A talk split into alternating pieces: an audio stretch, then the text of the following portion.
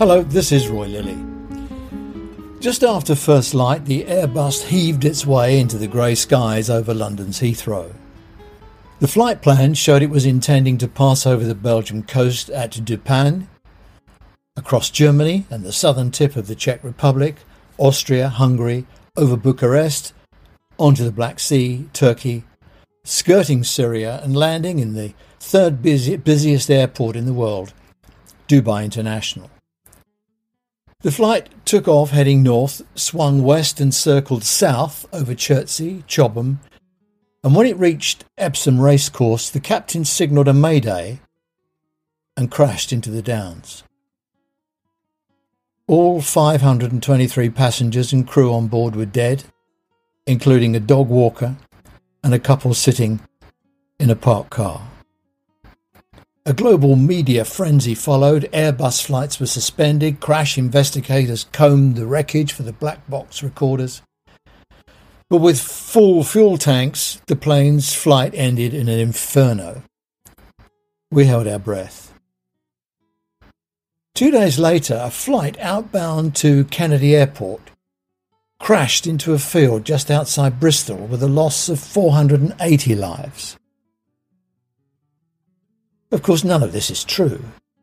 Air travel is one of the safest ways to get about you can imagine. But think of the panic, the loss of over a thousand lives in a week. That is not normal. By the way, in the last seven days, well over a thousand people have died within 28 days of a positive COVID test. That is the new normal. According to Ofgem, households are facing a record energy bill increase of 54%. The regulator has lifted the cap on default tariffs to just over £2,000. That's £40 a week for a family. A family just about managing. It's the new normal. If you've got a job and your employer decides they want a cheaper workforce from overseas, you'll face a choice industrial action, a fight and poverty, or accept to pay off and take your chances.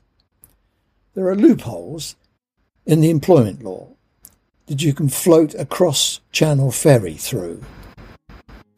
It's the new normal. In December, if you called for an ambulance for a Category 2 call, burns or a stroke, on average it took about an hour. Other categories might take several hours. It's the new normal. Waiting for an operation in the NHS, there are more people joining the list than there are being treated. It's been like that since April 2016. It's the new normal. If you're unwell and old, you're likely to be fobbed off with your own bed deputising for a hospital bed and be left in the tender care of the Internet of medical things, gizmos, and screens that go beep. It's the new normal. As we emerge from the shadow of the pandemic, it's clear we're struggling to get back to business as usual. Do we want the new normal or the old new normal? It's a confusing time. The world's tectonic plates have shifted. We've left behind the time when we held up a vision of excellence and devised ways of achieving it. And yes, I know we argued the benefits of target inspection and regulation as a means to achieve it. But if not excellence, then better was always our common goal. Now, I've no idea what the goal is. It seems to me few understand the reality of where we are, stuck between the new normal and the old normal, a twilight zone of good enough, scrambling to make everything better all at the same time, and the more we try and do, the worse we make it. To pull the NHS back to anything like old normal needs a realization that the lifeblood of the NHS is money. Brexit, COVID, and a war in Europe aren't going to improve Her Majesty's government's ability to increase funding. The engine room is people. Neglect of workforce planning will ricochet through rotas for another 10 years. No organisation can do everything, but it can do everything it can to deliver its priorities.